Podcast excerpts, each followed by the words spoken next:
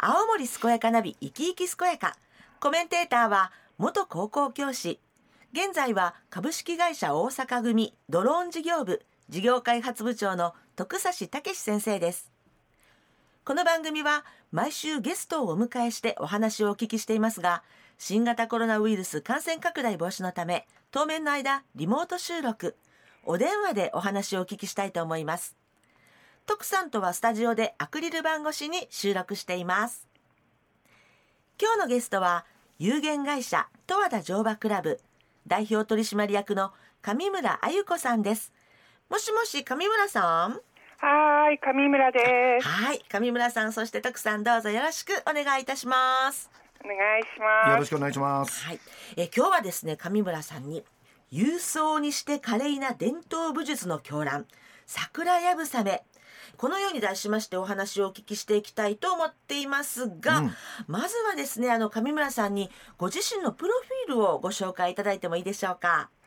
はい上村あゆこです、上村と書いて上村と読みます。あはい身長178センチの51歳のおばさんでございます。178センチ。178センチ。見晴らしが良さそうですねこう。へえあそうなんですね。そう子供もやっとね成人を迎えてあの自分の時間を少しずつ増えてきたんですけど、そんな中ねやぶさめに向き合うのも楽しくなってきたっていう感じのことでございます。うん本日はよろしくです。はい、おお願いします。あの今、やぶさまに向き合う楽しみっていうようなことをおっしゃったんですけど、もちろん上村さんもご自身もされるし、あの私えっとご指導もされてるっていうふうに伺ったんですけれども、そうなんですか？そうですね、なんかあの技術的に模索してたんですけど、やっと自分の時間も増えてきたので、その時間が増えることによって、こうなんていうのかな、人に指導することがすごく楽しくなってきて、成長していく姿を見るのが、うん、そんな感じです。ねうん。まあ、じゃあ今日はよろしくお願いします。はい、よろしくお願いします。はいはい。あの早速なんですけれども、有限会社十和田乗馬クラブこちらについてぜひご紹介ください。はい、えっ、と、もともと父が経営していた乗馬クラブだったんですよね。でそれがあのこうなんて観光客の誘客に依存して経営していたんですけれども、うん。11年前の震災があった時に、はい。ちょっと経営の先行きが見えなくなってあの乗馬クラブを閉めようという話になったんです。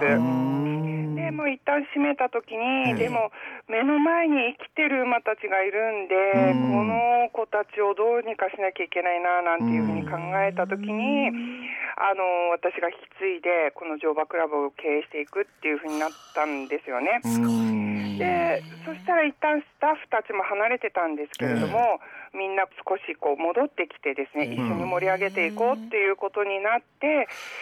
今まではそういうふうにこう馬で街を散歩したり山を散歩したりするっていうので収,、入を得てたんですけど、え本格的にスポーツやぶさめを十和田市のものにして経営を再スタートしようということに目標を変えて、えあの始まったっていう感じなんですよ。すごい。あなんかその一旦閉まったものをまたスタートするってなんかすごく勇気がねいるような徳さん、ね。思ったんですけど。ね。まさに生き物馬なんてあと食べますよね。まあその会社は閉めても馬は生きてるって生きているっていう。うん、だからねやっぱりねその中でねこう馬をって思い気持ちがすごいと思うんだけどもまずねでもネットでね私ね十和田乗馬クラブを見たらね、例えば去年の10月の世界やぶさめの選手権の様子とかは世界選手権？そうそうそう、もう全部収録の様子が映っててそれ見てねまたね解説も面白いんだね。ずーっと。だからねそれを見てもらってそうするとね番組めちゃくちゃ楽しく見れるんでぜひねちょっとネットでねあの十和田乗馬クラブの様子を一回クリックして見てもらってから、ね。次ぜひお話聞いてもらえればと思います。そうですね。今、はい。上村さんからも徳さんからもありましたけど、まあ、スポーツやぶさめの話を今日は聞けるということでそうそうそうそう。この後楽しみにしていただけたらと思います、次のコーナーでぜひ詳しくお話をお聞きしたいと思います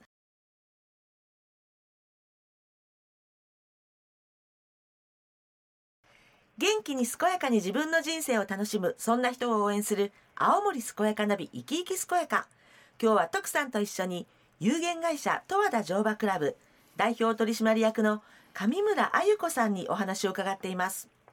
あの上村さん改めてなんですけれどもやぶさめについて教えてください。ははい、えっ、と、やぶさめっていうのは、千年も前から神事として男性によって伝えられてきました。天下太平、疫病退散、あと五穀豊穣などを祈願されていました。えっとその2000年からですね、青森県十和田市では、やぶさめの馬の上から日本の弓矢を使って放つ部分のみをですね、スポーツ競技化にして、あの技を競い合えるようになったっていう感じです。うん。で今、十和田ではね、え4月の女性のみが参加できる桜やぶさめと、うん10月はあの全国各地で優勝した人たちが十和田に集まって、世界やぶさめ選手権っていうのを開催しています。うん。なんですね。スポーツやぶさめ実は私知らなかったそう私も分かんなくてね今回この話聞いたらスポーツやべそもの全国連盟って今あるんですよね。はい、あります。ええ、というふうにね全国的にねやっぱりこうスポーツとしてのやぶさめがあるみたいで。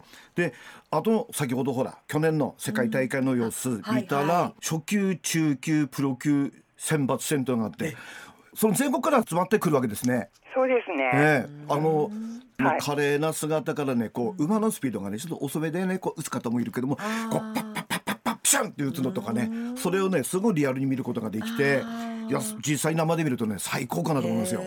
その方たちがね一緒にこうその競技参加するっていうことでなんかすごくお互い刺激し合うっていうようなこともうんあるんですかね。あのその今ちらっとこうご紹介された桜やぶさめなんですが上村さんあのもうすぐ開催されるということでぜひご紹介ください。はい、えー、と全国各地で行われているやぶさめはほとんどが奉納神事で、うん。女性が行うことは叶いません。あでも実は和式馬術に憧れて競技としてやぶさめを愛好する女性も多いんですよ。うん。ーそうか。オリンピックで馬術競技はだって男女一緒でしたよね。そうですうん。そのイメージかしら。ははい。い、で、まあ、馬の力を借りるっていうのが大きいと思います、あそういう背景には。えーうん、で、その馬の力を借りてですね、女性たちのみが行われる桜やぶさめは、うん毎年4月、十和田市で行われています。うん桜並木の下を華麗な乙女たちが乙女なのかな？え乙女たちと言わせてください。いやいやじゃあ私たち何も突っ込んでないのに。華麗な乙女たちがはい。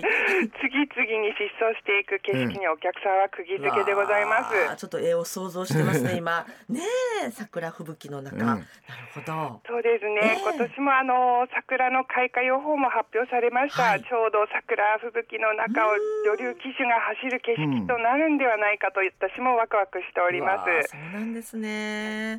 まあそのような景色をですね、ええ。正面から撮影しようとカメラマンさんがたくさん集まっていただくんですけど、えー昨年はちょっと正面が密になってしまってうん大変な状況となってしまいました。あ人気がね高いんですね、うんうんで本年度大変申し訳ないんですけれども正面での撮影はできない状況となりましたあが。うんうんと会場の入り口で検温やマスクの着用はすれば入場ができます。で、場内での撮影は自由でございますので、ぜひご来場していただいて楽しんでいただければと思います。そうですね今のね、コロナ禍だからね。ね。うん。高校生とか大学生もいらっしゃいますよね。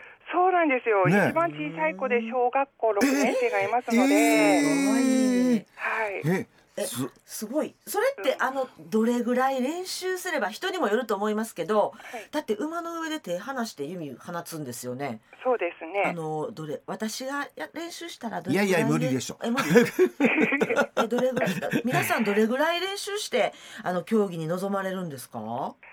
えー、と競技に臨むのはやっぱり1年から1年半ぐらいこう、ね、練習を積み重ねてっていう感じですけど、あの体験的にパパッとやるっていうことであれば、え3日ぐらいあれば私は教えれるかな。あほらら徳さん私もできるいかも、やいやいやでもやっぱりあの十和田城部クラブに通ってる方とかあと十和田だとあれですよね高校生大学生部活でありますよね。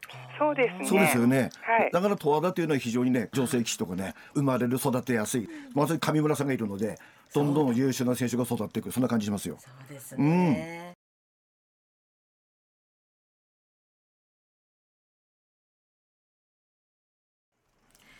元気に健やかに自分の人生を楽しむ。そんな人を応援する青森健やかナビ生き生き健やか。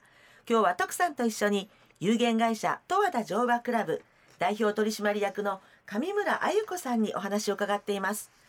上村さんあの私なんかちょっと憧れの気持ちが強くなってきたんですけどあの衣装とか馬の上から弓矢を放つどどんな感じになるんですか？えっ、と衣装は、やっぱりあの千年もずっとはい。男の人にだけで守られてきていたので、うん。はい。女性の用のものがなかったんですね。でなんか色も暗くて、うん。女の子受けしないなというふうに思ったので、はあの昔からある衣装をあちこちから取り寄せて全部解体して、村さんが？そうですね。でパターンを起こして、はい。で地域のあの縫い物の得意そうな人たちで、はい。それをこう女の子受けできるような可愛い着物であったりそういうもので作り変えるというふうな感じにして作っているんです。あなるほど。ね。じゃあこうみんな好きなのを着て。そう。私もねこう集合写真あのホームページに載ってたからええ。見たの、本当に綺麗華麗な感じの。んでも綺麗な感じあその美を見るだけでも楽しめるあそうなんですね、じゃああの上村さん私があの桜やぶさめスポーツやぶさめやることになった暁には私らしい衣装で私を表現したいと思いますので ぜひよろしくお願いします。はい、すべてオートクシュールでございます。そうなんですね。わあ、すごい素敵ですね。ありがとうございます。あの、そんなスポーツやぶさめ、桜やぶさめ、ぜひですね、上村さんが考える今後の展望、こちら教えてください。今後はこのスポーツやぶさめを通し、え日本の馬文化っていうのを世界へ伝えるお手伝いがしたいと思ってます。あーす。はい。はい、えっとそこであの2025年の大阪・関西万博でええ1000人でやぶさめの弓の演舞、やぶさめ独自なんですけど、ええ。それをやぶさめ立写演舞って言ってるんですが、うんこれを実現できるよう全国各地今飛び回って広めている最中なんです。そうですね。海外からも問い合わせがあって、ええそういったところでつながりを今一生懸命持っている最中なんですけど、えーそうなんですね。はいと現在はチームエキスポ2025っていうメンバーとしてですね、うん、と大阪・関西万博が盛り上がれるよう、ええやぶさめを発信しながら活動しています。すごいスケールがすごい大ねきい。本当にねすごい。こう一度閉じたところからまたそこ盛り上げてさらに世界に発信しようとする。すすごい。上村さんのパワーがすごい。そうですね。本当にあの夢が広がっていくお話ですよね。あの上村さんもう最後になってしまったんですけれども、はい。ぜひですねあのリスナーの皆さんに上村さんからメッセージをお願いいたします。